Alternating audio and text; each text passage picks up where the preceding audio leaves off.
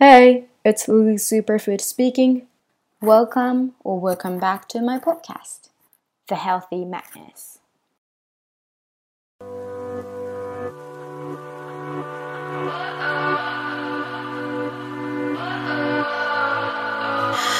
What does perfect 皆さんこんばんはちょうど今千葉県の御宿という場所から東京の家に帰ってきました昨日から今日にかけて一泊してたんですけど本当にいいオフでした。天候にあんまり恵まれず あのサーフィンをやったりだとか綺麗なサンセットを見るっていうことは叶わなかったんですけどまたそこに戻る言い訳ができたのでリベンジしたいと思います。普段だったら朝起きてから仕事を始めて、で、学校があって、で、で、知らない間に夜ご飯の時間になっているんですけど、今回のミニトリップでは、まず昨日、車でオンライン授業を受けながら、千葉に移動して、で、ホテルに着いた瞬間、もう写真撮影大会開始。そしてお昼をなんと4時ぐらいに食べ、夜ご飯も食べずに、ずっとホテルで話したり、ヨガをしたりして、気づいたら10時半で今日の朝朝日を見るために5時に起きる予定だったのですぐに寝ましたで今日は朝日を見てドローンを飛ばしてビーチで写真を撮ってなんとこの真冬でもないか秋のこの寒い7度くらいのビーチで思いっきり水着になりましてドローンを飛ばしてでちょっと離れたところのハイキングコースで1時間ぐらい山を登って、お昼を食べて、で、ずっと南房総の方に2時間ぐらいかな、ドライブをして、車の中でオンライン授業を受けました。そして、コストコに帰りによって今家に着いたっていう感じです。今のこの旅のハイライトからわかるように、私この2日間何もしてないんですね。もちろんオンライン授業だったりだとか、LINE の返信とかはありますけど、いつもみたいに朝起きて仕事、夜寝る前も仕事、といった感じで、一日をタスクに追われながら始めて、で、またその日一日をタスクに追われながらとか、タスクのことを考えながら終わらせるっていうのに比べたら、本当に何もしてないんです。昨日ホテルで、ああ、明日のポッドキャスト何にしようかな、何をみんなに伝えたいかなって思っていた時に、あ、私、これを伝えたいって思ったんです。何もやらない日があっても全然いいんだよっていうこと。ないですかねこういうこと。ああ、今日も何もやらなかった。今日もずっとぼーっとしてたな。とか、ああ、今日もこれとこれとこれ終わらせられなかったな。とか、こう言うと大体別にいいんだよ。何にもやんなくっても。そういう時もあるよってもちろん周りから言われるし自分でもわかるんですよね。それが大丈夫ってこと。でもやっぱりなぜか自分を責めちゃう時ないですかね。私もよくありましたし今でもたまにそう思う時だってそりゃあります。でも一つ言えるのは意識が変わってから確実にそう思う頻度が少なくなったということです。昔の私だったら昨日今日みたいな過ごし方をしていたらあー昨日今日何もやってないこの旅で何もしてないってなってたかもしれないです。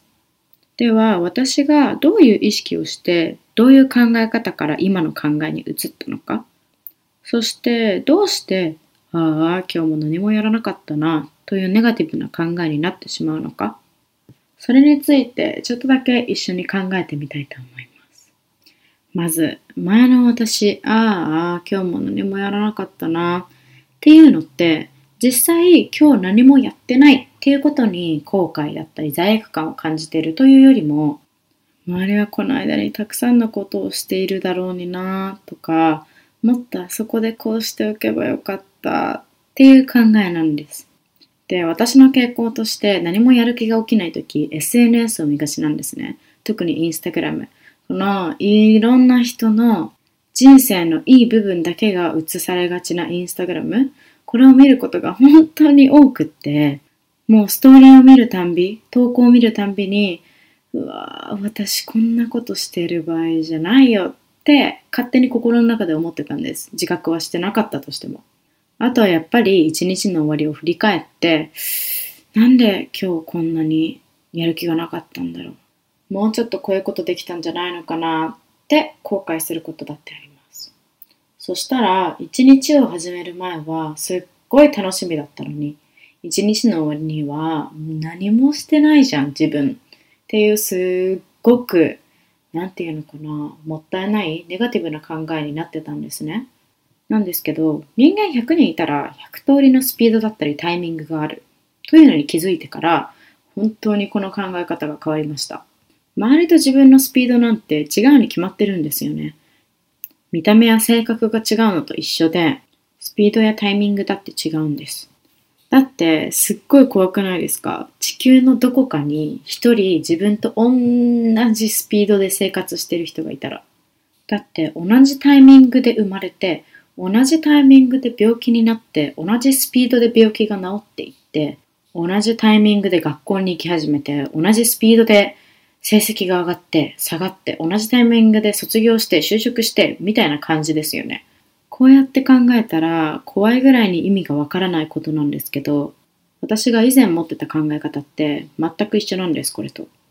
自分がだらーってしてる時に、周りはバンバンバンバン進んでいくのが怖くって。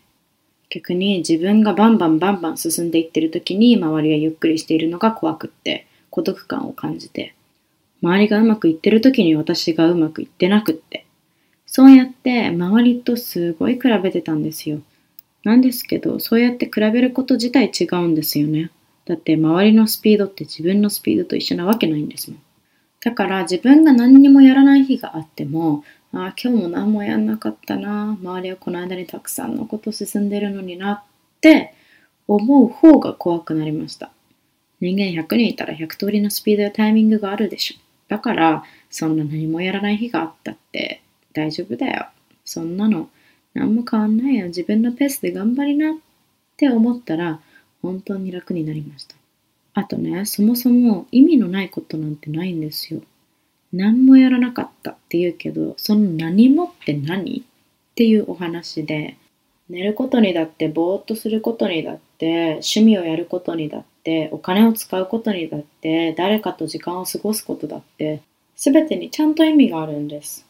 なんですけど、勝手に何もやらなかったなって言って、実際意味があることをたくさんこなしてきた一日なのに、勝手に自分のことを蔑んじゃうんですよね。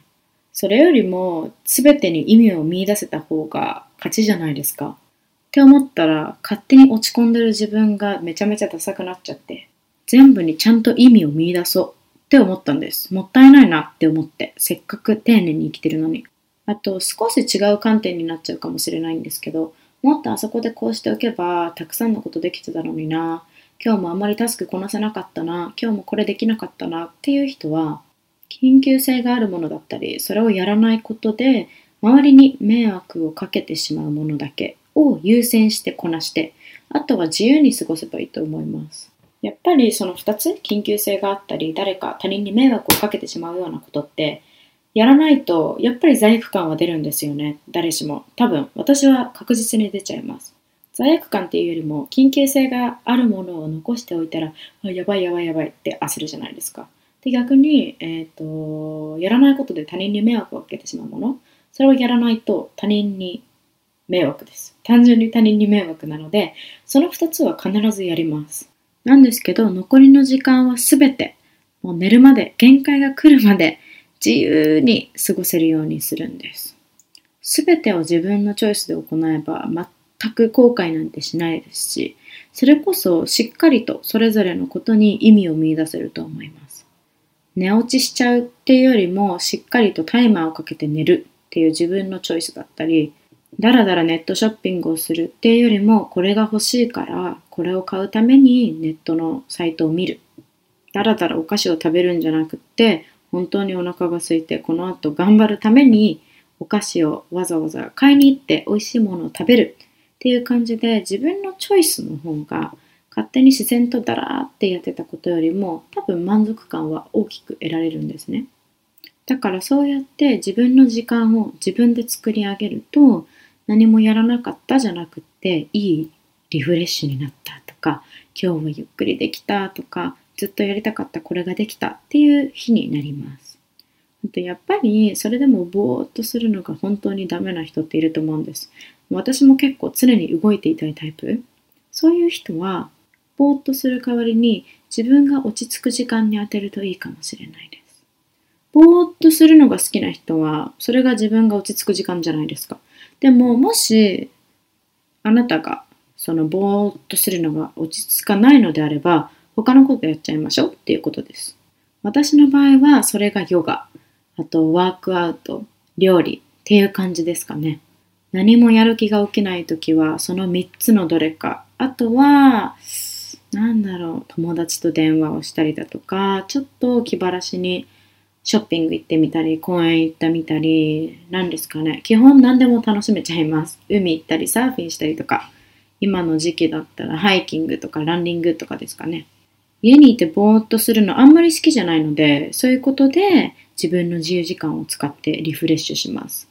こうやって意識していろんなことを行っていけば、レイジーで何もやらない日が意味のあるリフレッシュになるんです。何もやらない日があっても全然大丈夫ですし、自分のペースで自分のキャパシティでじっくりゆっくりのんびりたまに早く自分のペースで進んでいけばいいと思います。周りに合わせる必要は一切ないです。なんでかっていうと、人間100人いたら100通りのスピードでタイミングがあるから。あの、一緒だったらクローンになっちゃうのでね。そういう時に孤独感を感じることがあるかもしれないんですけど、その孤独感に勝ったもん勝ちですね。こうやって考えることで、ああ、今日も何もやんなかったな、から、今日もゆっくりできた、よかったっていう考え方に変えていってみてください。知らない間に変わると思います。周りと比べることもなくなるし、自分のチョイス、自分のことは自分で決められるようになるんではないでしょうか。もし今週何も全然やる気が起きない日だったり、何もやらない日があっても、罪悪感は一切抱かないで、ああ、今日もいいゆっくりデーだった、よかった、リフレッシュできたって考えてみてください。で、その前に大切なのが、あ今日も何もやらなかったなっっていうネガティブな気持ちの裏にどういう心理があるのかなんでそう思っているのか実はどういうふうに思っているのか私の場合だったら周りはこの間にもたくさんのことしてるのになとかもっとあそこでこうしとけばできたのになよかったのになっていう奥の心理がありましたなので皆さんはどういう心理があるのかそれもちょっとだけ追求してみてください。わーごめんなさい。こんな長いエピソードになってしまって、最後まで聞いてくださってありがとうございます。明日は、Relationship Friday といって、人間関係、対人関係の日です。コンテンツはもう決まっていて、あとは録音するだけなので、お楽しみにしていてください。では、また明日お会いしましょう。バイガーイ